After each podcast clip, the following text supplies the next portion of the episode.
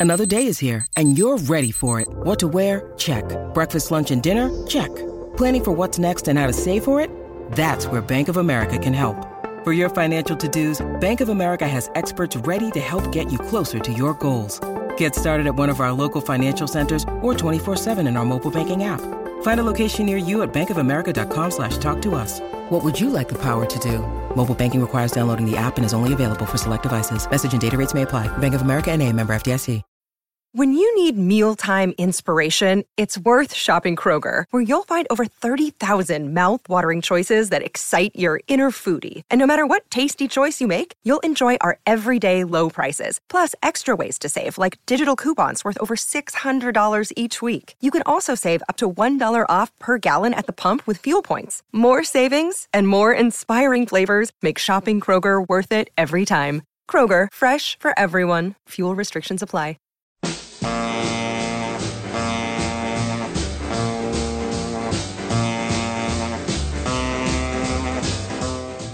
Welcome to Let It Roll, the insanely ambitious musical history podcast hosted by Nate Wilcox.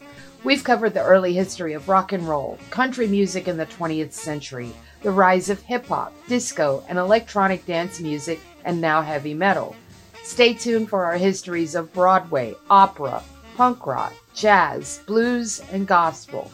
Follow the Let It Roll podcast on Twitter at Let It Rollcast and check out our website at letitrollpodcast.com. Let It Roll is a Pantheon podcast, and you can listen to more great podcasts at www.pantheonpodcasts.com. Today, Nate welcomes back Dave Thompson to talk Donna Summer, Giorgio Moroder, and the birth of electronic dance music. Email us at letitrollpodcast at gmail.com. Pop in those earbuds and enjoy.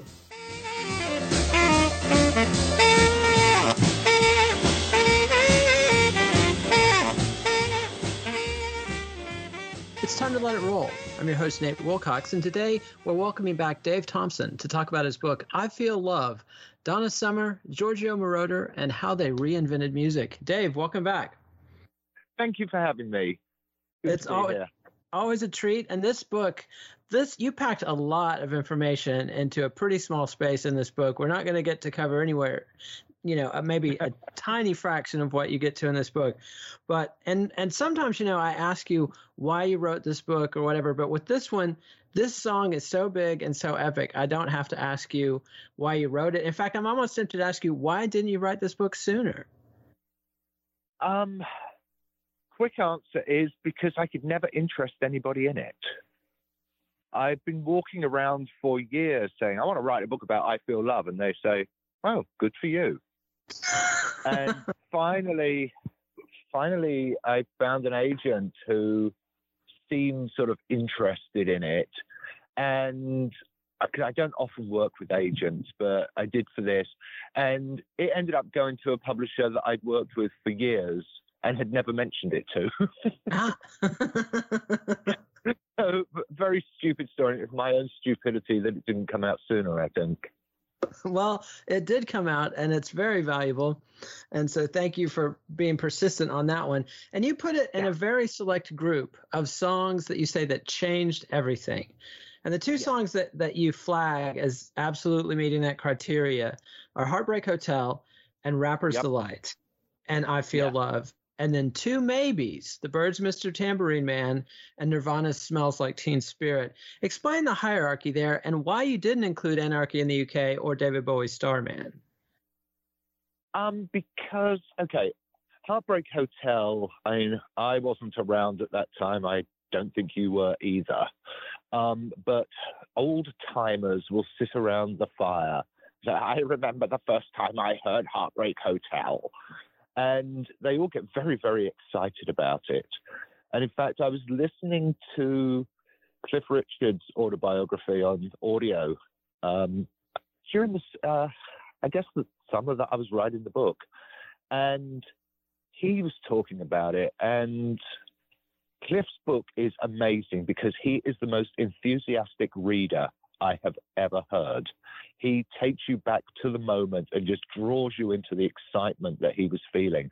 And the way he was describing Heartbreak Hotel, I've heard it from other people, but he was just like, yeah, that's got to be the song. Rapper's Delight because I mean it did invent hip hop for the mainstream. I think.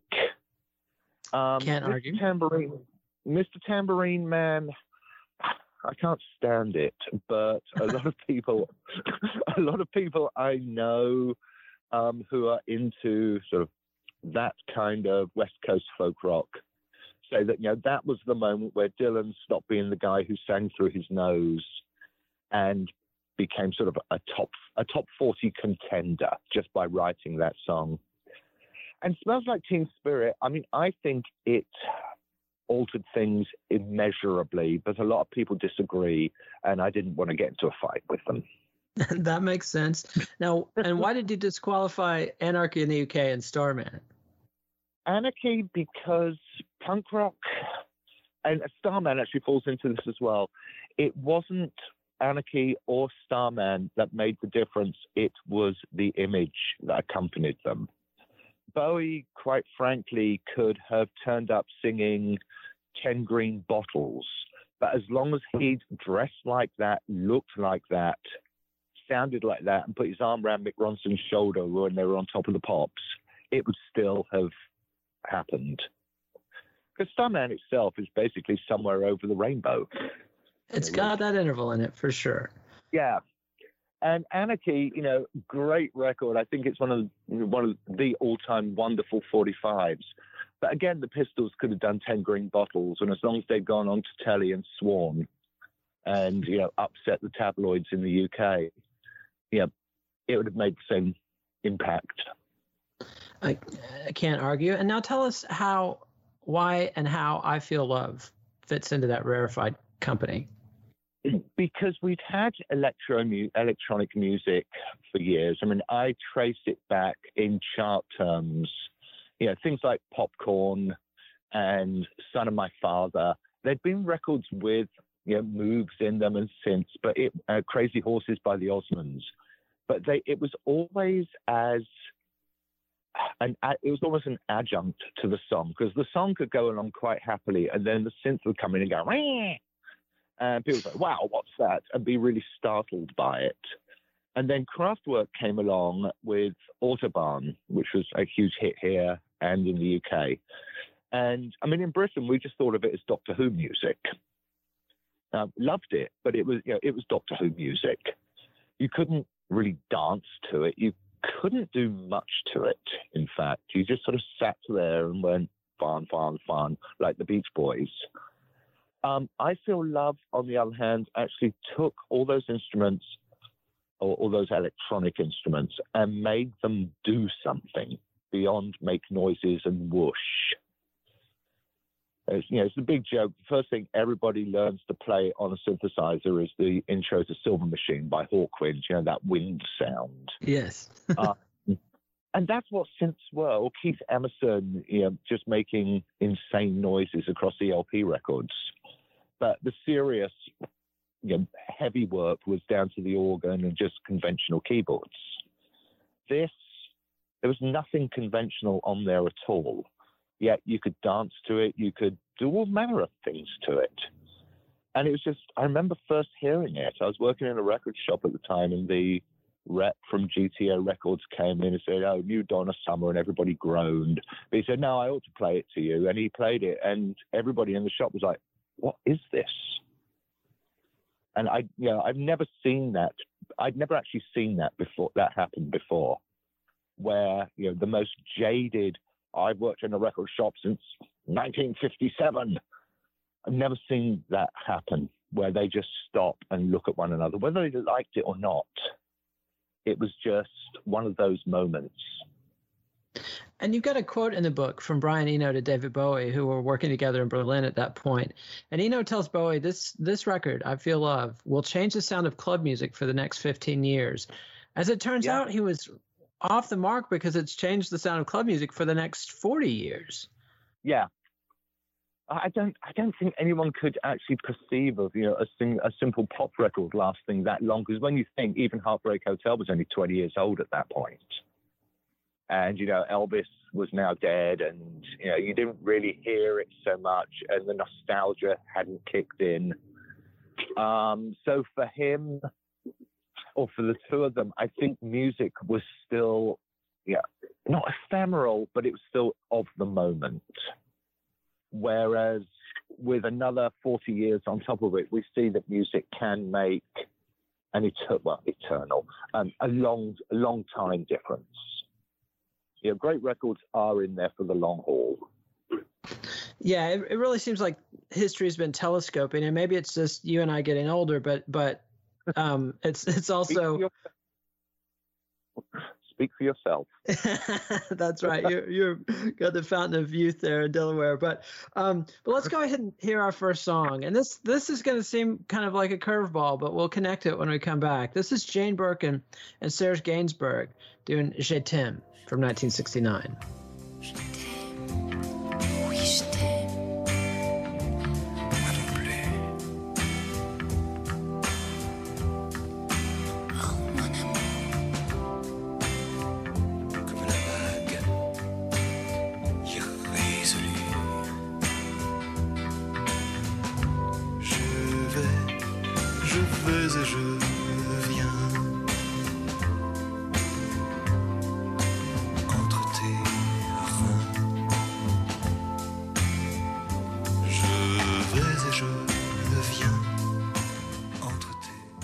Serge Gainsbourg with Jane Birkin doing Je t'aime. And originally that was going to be Brigitte Bardot instead of a Jane Birkin, but there were uh, complications.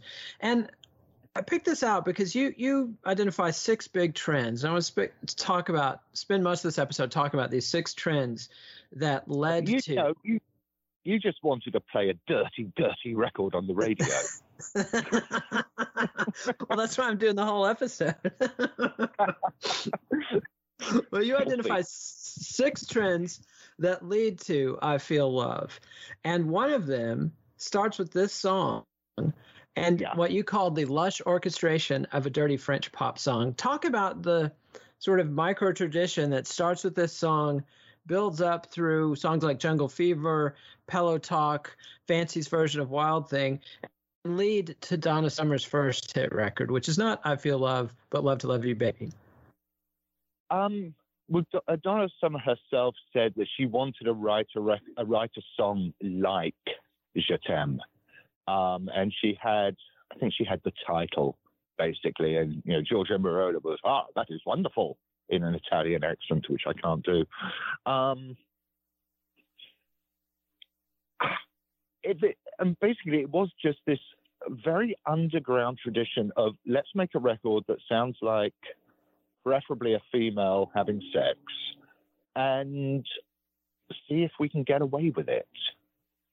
And it was often I mean, Jungle Fever. I always think they they weren't thinking in those terms. They just said this is a great sounding groove, and yeah, we got the girl being orgasmic over it.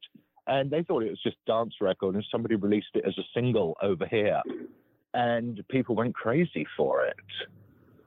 Um, and it became I guess it's something of a bête noire for radio programmers because you had that, you had you know, pillow talk. Um, Fancy's Wild Thing, I think, was a little more exaggerated and almost comical, but it was still a great squelchy record. And all these things were just building up. So when Donna Summer came along, so these other ones, they'd all been three minutes long. You couldn't really get anything going in three minutes. So she did it for 17 minutes. a more comprehensive statement. And there's this great story of Neil Bogart at the US label. You know, he was given the the acetate or yeah, a tape of it, and um, you know, he didn't really pay any attention to it. Then it, it got put on sort of by accident at a party, and you know, the party just sort of stopped and everybody was looking at one another like, what is this? And then they started dancing, and every so often someone would jog the turntable and the needle would go back to the beginning. And the entire party was Love to Love You, Baby. Just so, took over the dance floor. Hours, three hours of it, like, like Sting and his tantric business. Fortunately, Sting was still teaching young girls at public school at this point in history. Um, and so the. and I do want to mention also that Sylvia of Pillow Talk is none none other than the Sylvia of Mickey and Sylvia, which which had some massive hits in the 50s, and then she goes on to be the queen of Sugar Hill Records and puts out Rapper's Delight. So Sylvia probably yeah. pops up in more episodes of this show than any other single figure. Just absolutely um, pivotal uh, figure across three different eras of music. And the next wave or the next trend. What? Let me quote you here. You say half a dozen unique and unrelated elements suddenly crossed one another at precisely the same moment. And what and this is what happened when they touched, or I feel love is what happened when they touched. And so we talked about uh, the dirty French pop songs. And now the next category is what you call the stark adventuring of electronic music. Give us a quick capsule of the key moments in electronic music that lead to I Feel Love. Well, we kind of touched on that already with Son of My Father, um, which was a hit in the UK for Chicory Tip, but over here was actually a hit for Giorgio Moroder. Um, so he'd been he'd been using electronics in his own music for quite a time, um, but that was the one that brought him to sort of worldwide attention. Um, and I think it goes back to what we were saying at the beginning. Electronics were, in mainstream terms, were funny noises. Um, there was a lot going on sort of in art circles and people people always you know people would just find these like really strange albums of electronic sound effects or electronic noises. Joe meek who was a great british producer had you know his moment with them. So there was a lot of a lot of love for it in corners that mainstream radio and magazines really didn't look. But it was burbling up. Eno came along with Roxy Music and then on his own and made it even more palatable. So there was, in a way, Giorgio just sort of looked around at everybody else using electronic music and thought, right, I'm going to do something that they've never seen before, which was a true electronic dance record. But yeah, yeah. electronics have been. Todd Rundgren uh, quote in the book saying that you know he used to go to like this little record shop in the market in like I guess the late 50s, early 60s, and pick up these funny albums that had really great covers, and they always seemed to be electronic. and a lot of crazy albums were coming out, and and some of them even had sexual elements or concept albums about astrology. Um, and you know, you, you sent me back to and Tina Turner to listen to Nutbush, Nutbush City Limits, which has this crazy synthesizer solo. Yeah. You know, Brian Eno not only had his Roxy Music albums, but this weird, weird album he did with Robert Fripp called No Pussyfooting, which is they're just yep. playing with sequencers and and guitar solo. You know, Eno would just set up some sound going in a circle, and Fripp would play off that, and Eno would record it and bring it back. But then there's also krautrock, which of course is a scene that Kraftwerk came out of. But there's you know sort of two wings of it. There's Tangerine Dream, which is also very electronic, but in this prog sense. You know, you've got the great Conny Plank producing all kinds of records. Um, you've got Can, uh, Popol Vuh, Amon Düül, too. Um, and yet Moroder's right there in Munich. What was his relationship to Kraut to Krautrock, or did he have one? He didn't, he didn't really have one. Um, I mean, Krautrock is such a misnomer in a way because none of those bands really sounded the same or were looking in the same direction. You know, Kraftwerk, who were this sort of beautifully romantic 1920s Europe kind of feel. Tangerine Dream, who were just so spacey. Uh, Amon Düül, who were a wonderful clattering noise. Can, who was so experimental, and you can just go through the list. And I don't know if you've ever picked up any of those the best of Krautrock compilations, but you play them and it, it's like 20 different bands doing 20 different things. There was no there was no not really any middle ground apart from you know their passports. And also, go ahead. And you know, and I always found it interesting that a lot of the bands didn't really rely or even use electronics. Yeah, absolutely. Like Neu! was this was the original rhythm section, guitars and drummer for Kraftwerk got booted when they decided to go electronic and and made very hypnotic, very prophetic music, but wasn't electronic at all. So yeah, it's it's definitely relevant to our story here and Giorgio Moroder, but it's interesting that he was there in the country just on his own personal path. And let's hear um, one of his early hits. And this is the one you mentioned, Son of My Father, which was a, a hit in England for Chicory Tip, but it was a cover of Giorgio's song, which broke here in the States in his own version. So this is Giorgio's version of Son of My Father.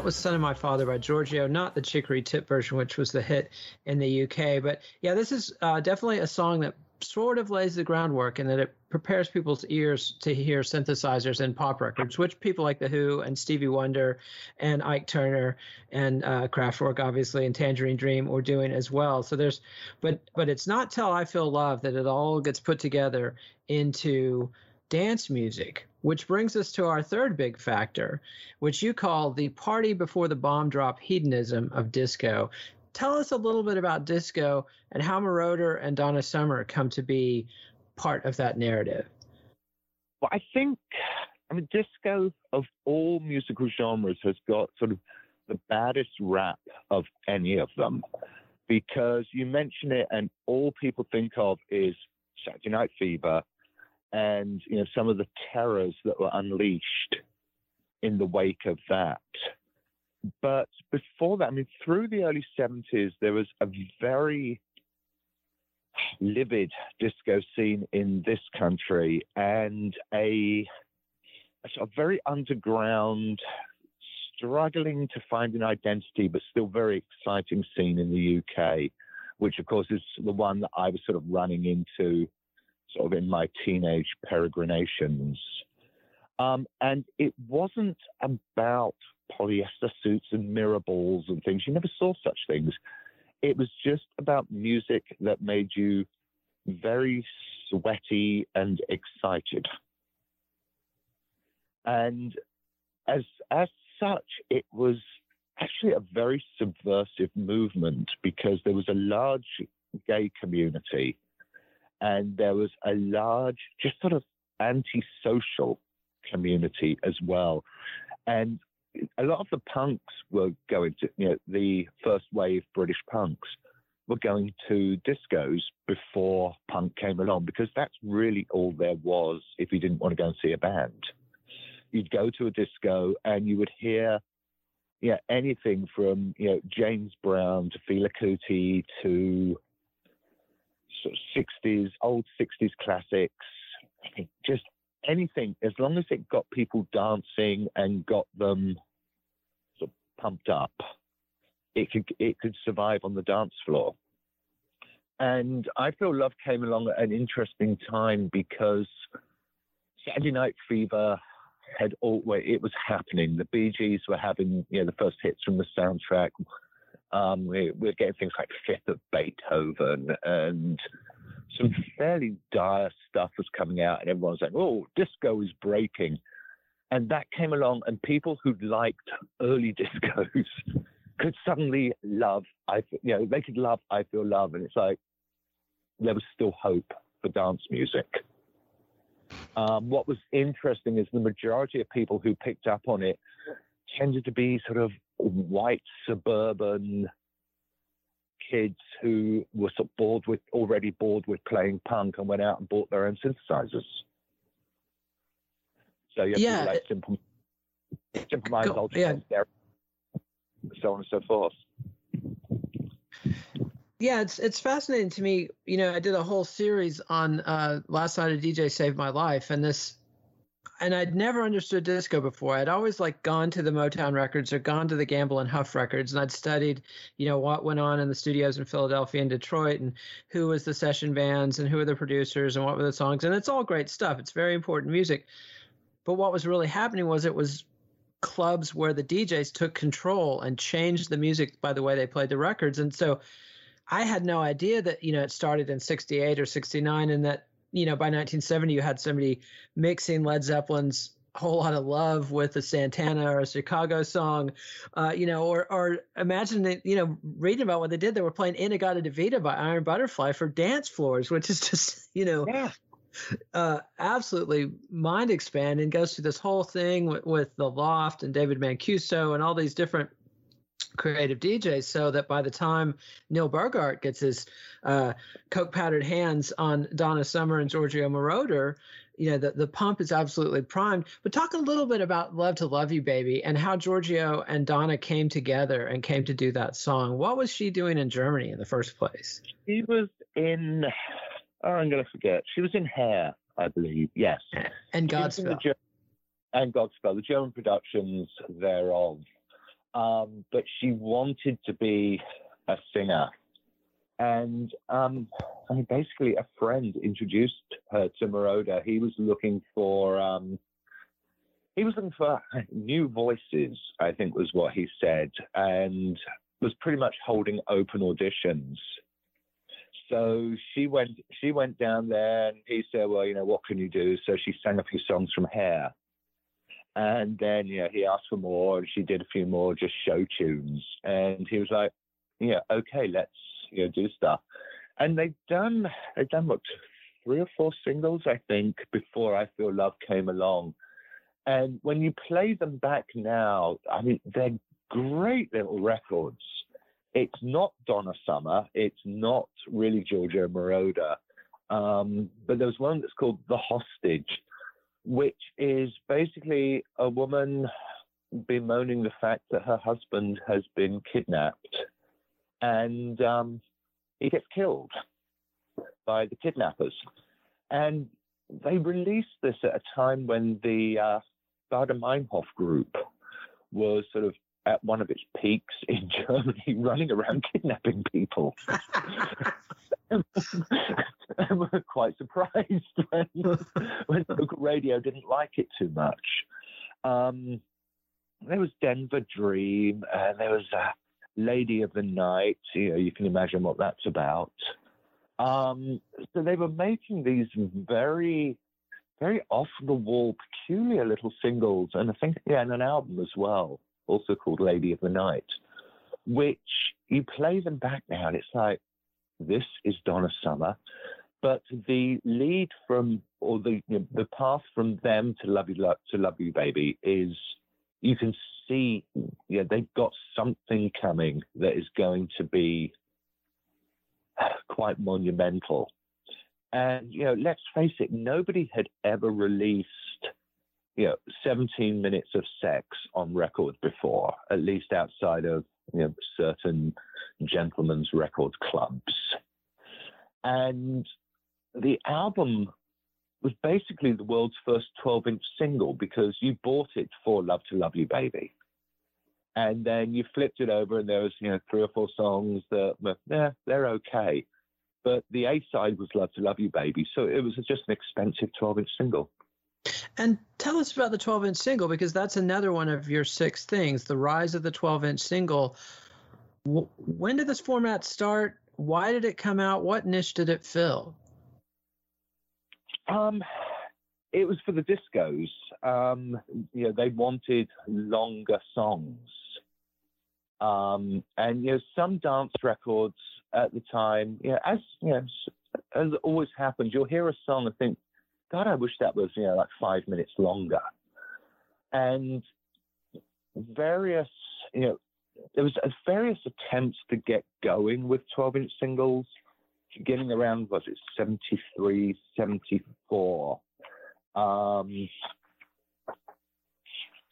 but there was a gentleman named Tom Moulton who was a remixer who was highly you know, instrumental in bringing the 12 inch single onto the market. And you'd have run into him because his remixes for Gamble and Huff when you were doing your Philly International thing. Yeah, he's um, he's a big deal, and and apparently the f- reason he did a 12 inch was just because they were out of plates for seven inches at the pressing plant he went to the first time, so it took yeah. took a minute to um, catch on as a commercial format. Yeah, I mean the first, I mean the first 12 inch singles were not were not great. I mean the first one I ever ran into, I think, was Daddy Cool by Boney M um, who were another German act. And it wasn't even extended. It was, you know, just the regular seven inch version on a 12 inch single, which, you know, felt a bit of a cheat because they cost twice as much. But yeah, when you played it, uh, the sound quality was so much better. And, you know, the record really came alive. You could almost get that disco feel in your one, you know, in your studio flat if you turned it up loud enough. Yeah, that's um, why I spent years chasing down PIL's metal box because I was I had heard somebody playing the 12 inch versions and the bass was so much louder than my little second edition, uh, you know. Yeah. 33 RPM version, the the bass response in these 12 inch singles was just so powerful. And this was also really the first format that that did come out of the record companies. This was driven by the DJs and then the fans. And let's take a quick yeah. break and hear from our sponsors. When we come back, we'll talk a little bit more about 12 inches, but also the three other factors that fed into I Feel Love. And so this 12 inch thing, I mean, Neil Bogart actually, nobody had had it in mind to put Love to Love You Baby out as a 12 inch until Neil Bogart. That wasn't even a 17 minute song until Neil Bogart said, you got to make this thing longer and, and padded it out. So it's something, you know, that he saw in his own personal disco and he was having a party for his friends. And once it hit the disco floors, you could definitely see you know, some of the first DJs could stretch 245, you know, seven inch 45s out into oh. 10 minutes. But it's a lot easier just to give the DJ a 12 inch and and let him take a 17 minute break. Um, you know, yeah. and so this format absolutely becomes critical to not just this era, but the 12 inch is going to go all the way uh, through the next seven, you know, cycles of dance music, high energy, house music, techno, all the stuff. Uh, hip hop are all built on 12 inch singles, so that big bass response and the much much longer um, playing time. But then the the next category you get into is the fall of high synthesizer prices. Tell us a little bit about the state of synthesizers in 1977 and how it had already changed quite a bit from you know when George Harrison and other people like that had their first Moog synthesizers in the late 60s. Excuse me. Um, they were because synthesizers to begin with were I mean, they were absurdly expensive and they were just, and they were absurd. They were huge. You needed, you know, pickup trucks to carry, you know, a fleet of pickup trucks to carry a good one around. Uh, when you watch the ELP tour, and they've got those three huge articulated lorries full of gear. Probably one of them was just holding synthesizers. Um, they were so huge. But then, around the mid 70s, yeah, as with all electronic things, they started to become more compact. They've got they they were getting smaller and smaller, and the prices began to come down. But the game changer was this little thing called the Wasp, which was black and yellow. Um, how big was it? It was probably you know, 18 inches by nine inches or so. I mean, it was tiny and it couldn't do much and they wouldn't stay in tune. Um, you know, you hear stories, and I actually saw it once. A band would come on stage and they'd have their wasp and they'd have it sitting there waiting for its big moment and it would start playing itself because the humidity in the room just got inside. It just sit there bleeping and burbling to itself. And I saw this one band. They actually sort of just sat there, sat there as like joined the audience and watched the Wasp do its own gig. Um, But if you got one that was behaving itself and you kept it sort of dry and flat and comfortable and you didn't blow smoke or drip beer on it, um, even an idiot like me could play the wind effect off Silver Machine on it and you know, make other sort of little burbly noises. But some people actually got very adept with it. So it started, they started turning up more and more on records and at shows, so more and people, more and more people were getting interested. And as that took off, other prices came down, and all the, I mean, the whole thing about punk was do it yourself. But you know, how much of it are you doing yourself when you've had to go out and buy, you know, guitar, drums, bass, microphones, etc. When you could just, you know, pop down the road, get a synth, and sit in your room and go meet meet meet with it. Figure out what you had to press to get what sound, and do everything on your own. And I feel love immeasurably helped towards that because that was. Uh, Todd Rundgren again in the book says, first time he heard it, it's like, what they've released the noises that I make in my bedroom, and okay, yeah, maybe he was exaggerating a little, but there was that feeling that get a synth, you could make I Feel Love. And, and now that you get a four synths. And a lot of people start doing it. And there's a guy that you mentioned that I'd never heard of before that you call the unsung hero of the track, Robbie Wedel. I'm assuming he was German, W E D E L. And you talk about how difficult it was to synchronize the click track at drum machine with the Moog and how they had to record the song in very short segments. Like there wasn't computer memory. It wasn't like doing an auto uh, auto tune thing or, you know uh, I can't, Audacity, I guess, you know, where you just drop in a clip of, of here's my three minute drum beat, pop that in. Here's here's my synth loop. I'll I'll set that to repeat. They had to manually go in there and make these sounds over and over. And then yeah. the bass line actually there's a delay on the bass line that's not quite perfectly synced that actually really enhances the magic of that. Talk through a yeah. little bit of that. I don't quite understand the technology. It was the moog modular 3p but how did that work? Um to be honest i don't know. Um, electronic instruments are a mystery to me i mean they fascinate me but i've never actually sat down to figure out how they do this it's like they do it. You know, it's like somebody who's really good at you know, playing drums. It's like, how do you do that? Uh, maybe with a drum, you just hit something. But yeah, I haven't got a clue how it works. The technical stuff is you know, very above my head. And I've got a friend in the UK. Um, he's quoted in the book, Mel Wesson, who is very, very adept uh, synth player, keyboard player, and he sat there and patiently tried to explain this to me, and it's just like, your mouth is moving and sounds are coming out. What are you saying? Sounds like some of my piano lessons. Um, yes. I,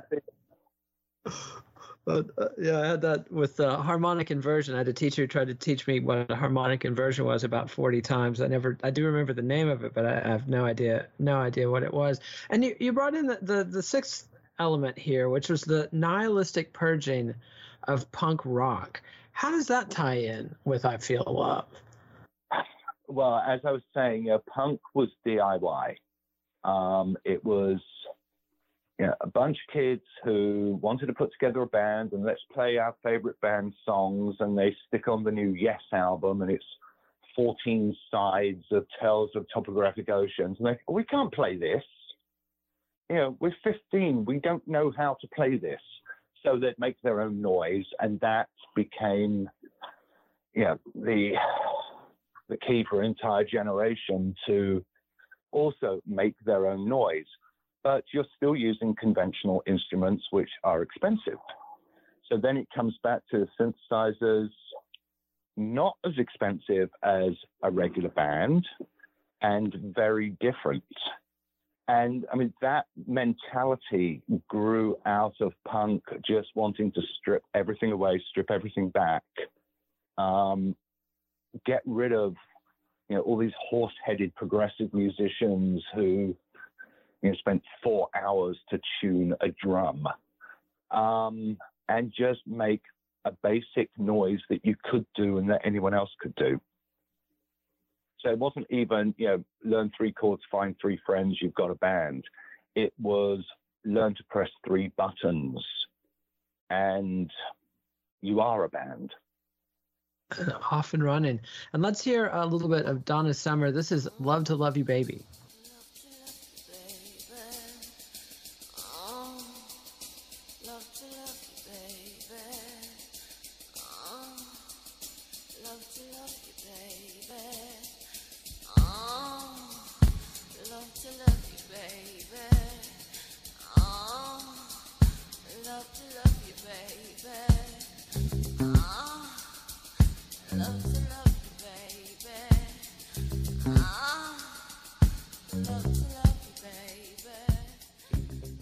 Was Donna Summer's "Love to Love You, Baby," which was her first major disco hit, uh, produced by Giorgio Moroder. And you'd think that that would have pointed them in the direction of "I Feel Love," but they actually spent quite a bit of time hunting for that follow-up hit. She had a couple that did all right, but nothing that was the mega hit to follow up "Love to Love You, Baby." What were their peregrinations there and how did they sort of stumble across I Feel Love? What were they trying to do when they made I Feel Love? Well, I mean, I think the thing with with the two of them at that time is they knew they were a good team. You know, he knew he was a brilliant producer. He knew she was a great singer, but they they just weren't coming up with the material that they deserved. So you know, they, they were putting out things because the record company was saying, you know, you've got to put out follow up, you've got to put out something else.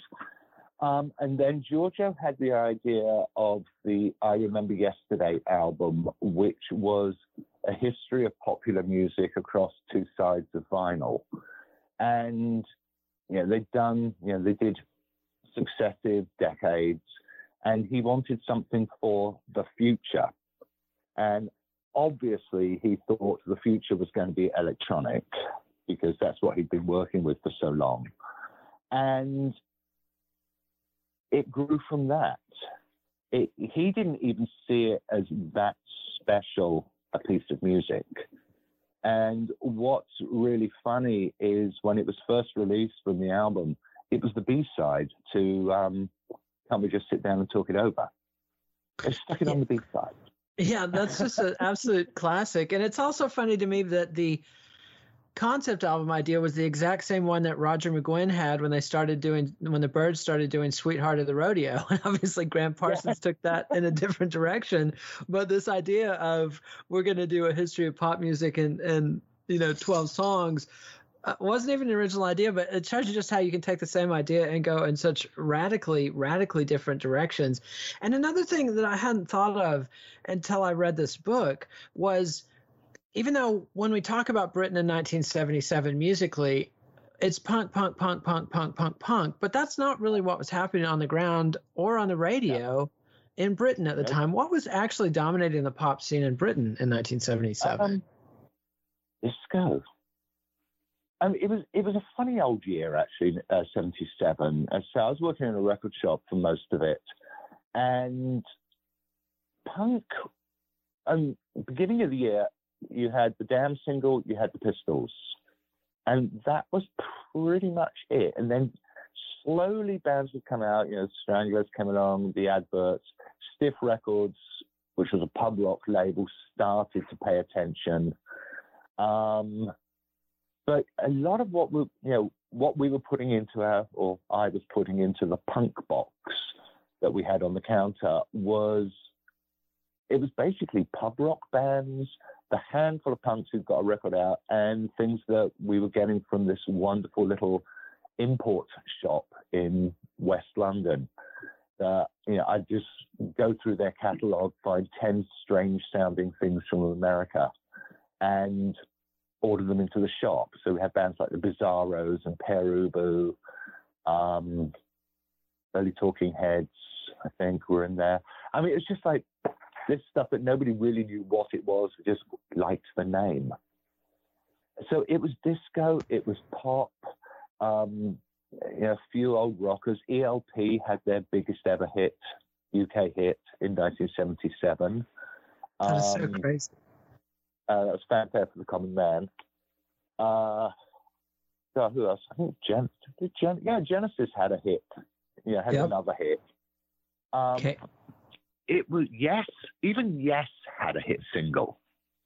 Um, I mean, and let's you know, let's be honest. Going for the uh, going for the one was probably the most awake they had sounded in ten years but because it had that sort of really wild guitar on it. Um, but yeah, it was a year when anything could be a huge hit. There was a lot of novelty records around, and punk just sort of it slipped in there. And it wasn't really until the end of the year when there were more punk bands and they were starting to get a following outside of a club in London that you started to see them more and more on television and more and more on the charts. But you know, they were still. I mean, it was still you know lower top twenty stuff for the most part.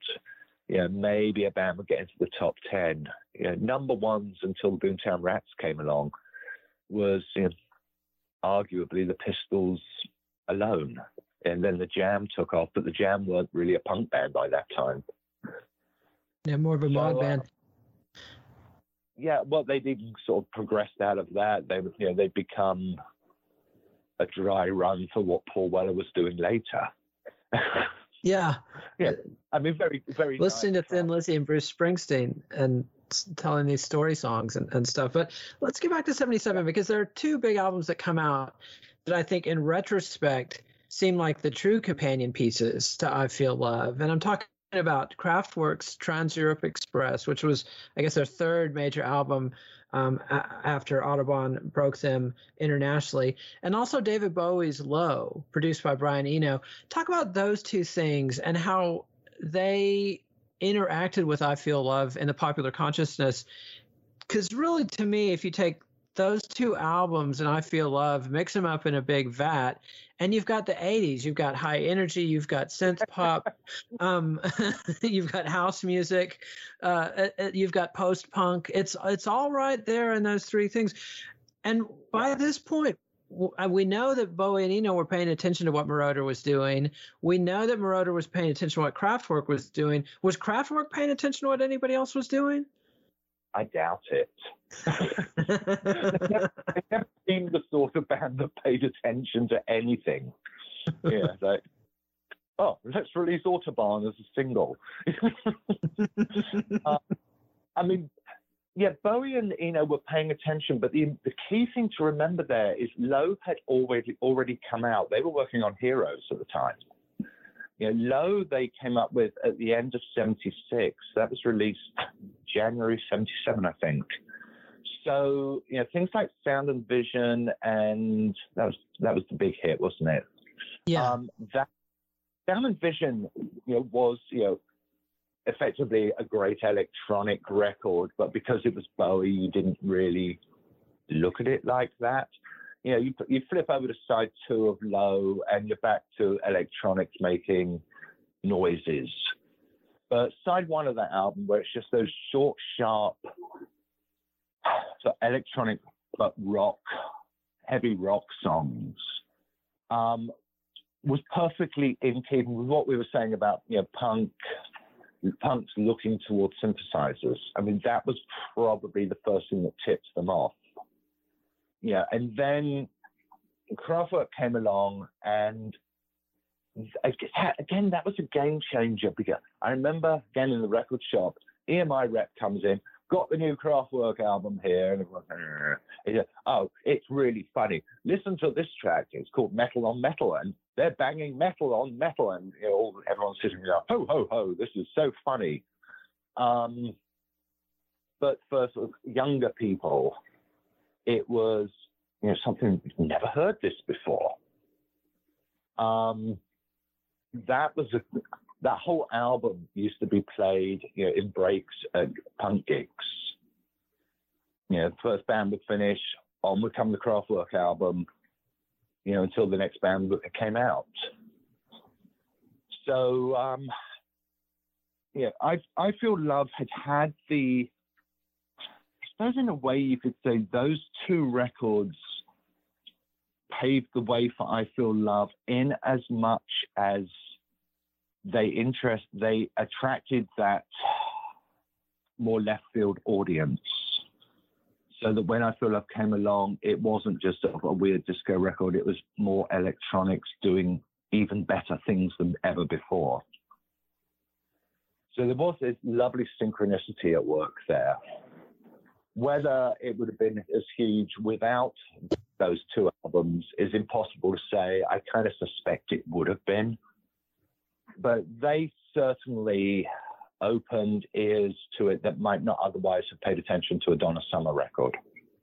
Yeah, to me, it's like the the combination of those records. And another thing I learned in this book that I had no idea is that David Bowie's record company essentially rejected Low. They said you can release this, but it's not going to count uh, towards your contract. It's not going to count as an album. So they essentially got that album for free, and then it puts out yeah. hit singles like Sound and Vision. I mean, I hope he got a pound of flesh back out of them after that. But to me, yeah, like what you say, it laid the groundwork and it got all these hipsters thinking. People like Midge Ure and the future members of the Human League who were obviously paying attention to what was going on in punk and trying to be in that punk scene. But then they hear David Bowie and Eno and Kraftwerk, and then with Donna Summer and Giorgio Moroder, they can see that you can go in a lot of directions with this electronic stuff, and that's and that's where it leads us into the future. But let's hear "I Feel Love." This is Donna Summers. "I Feel Love."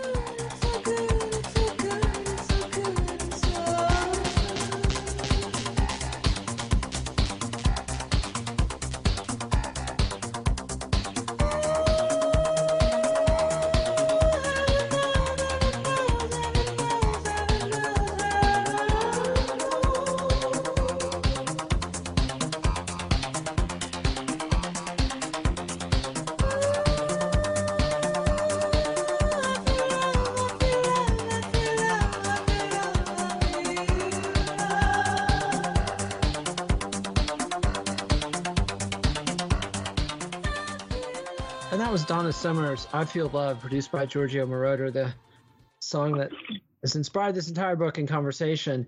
And there's two things I want to get in the in the 10 minutes or so we have left. And that's the sort of a quick summary of the rest of Donna Summer and Giorgio Moroder's career, and then a little bit about how high energy synth pop and house came out of this and, and, and where they went and what trends you think were most directly inspired by I Feel Love. So tell us first about Donna Summer and, and how she followed up I Feel Love. No, I just want to tell one final story about I Feel Love's impact. By all means.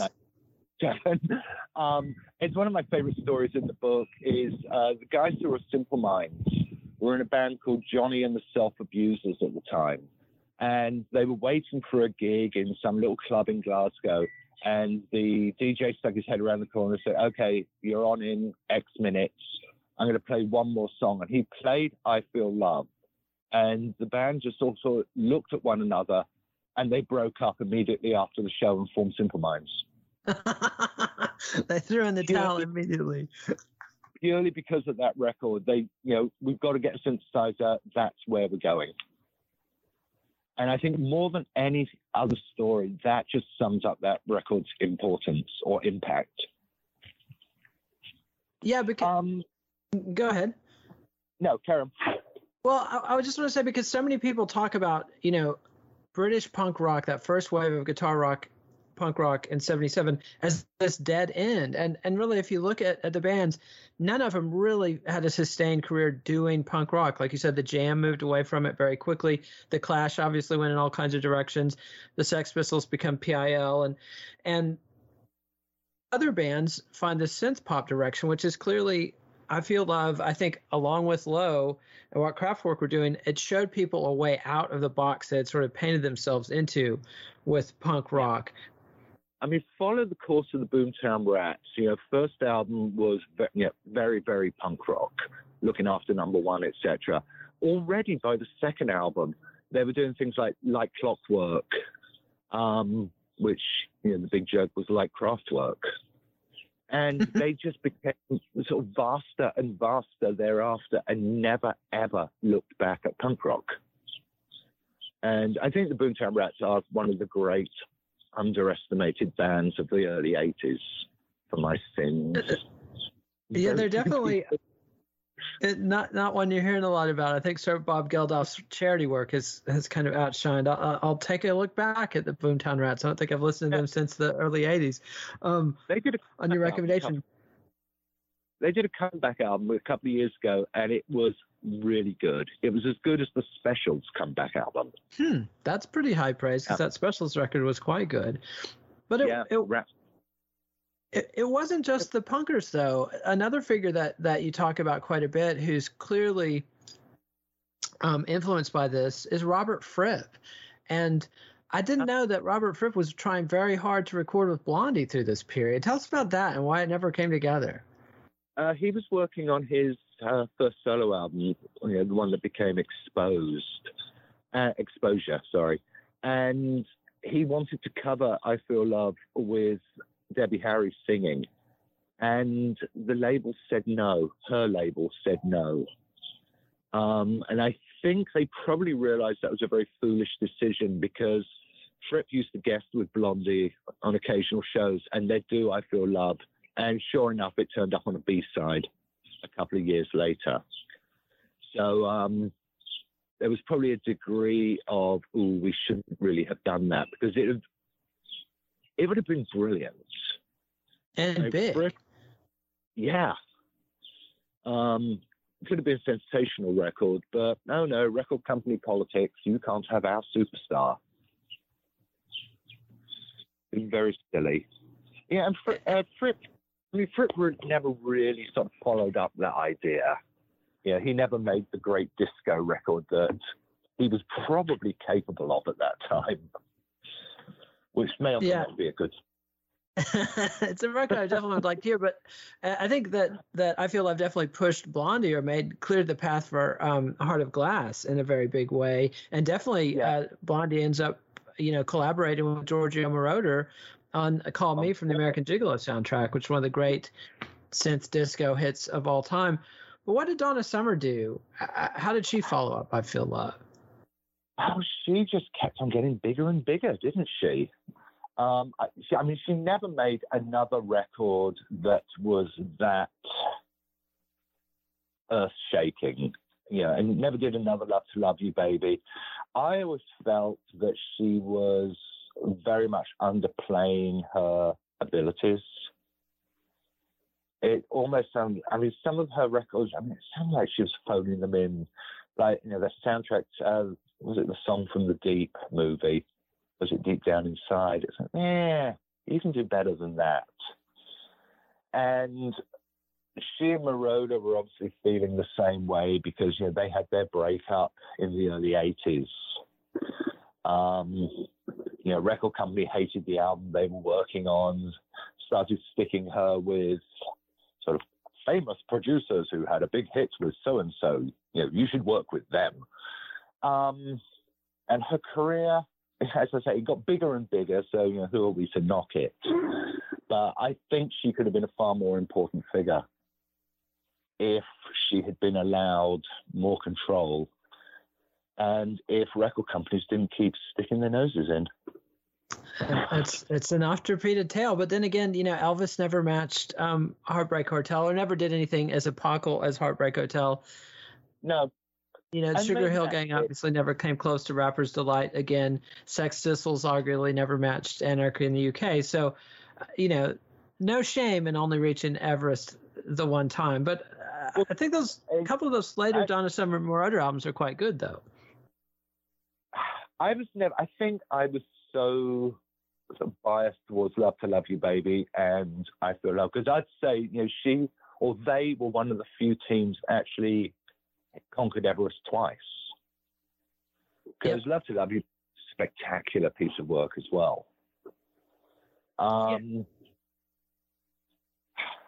yeah. yeah, I mean the later albums, I'd hear them. I, I don't think I actually owned any of them.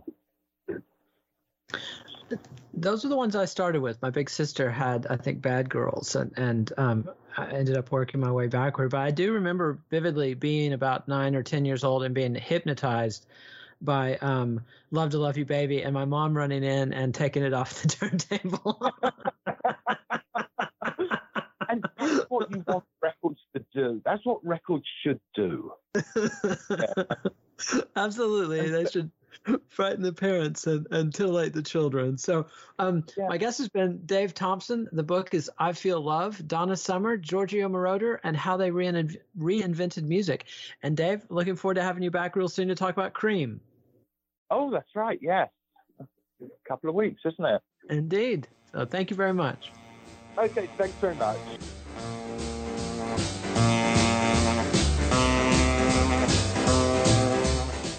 Follow the Let It Roll podcast on Twitter at Let It Rollcast and check out our website at letitrollpodcast.com. Next week, Dave Thompson returns to talk about Cream, rock's first heavy rock supergroup with host Nate Wilcox.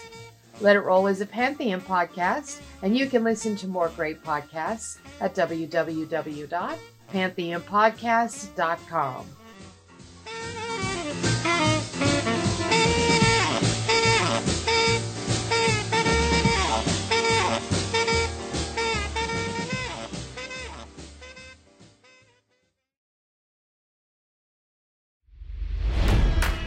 It's NFL draft season, and that means it's time to start thinking about fantasy football.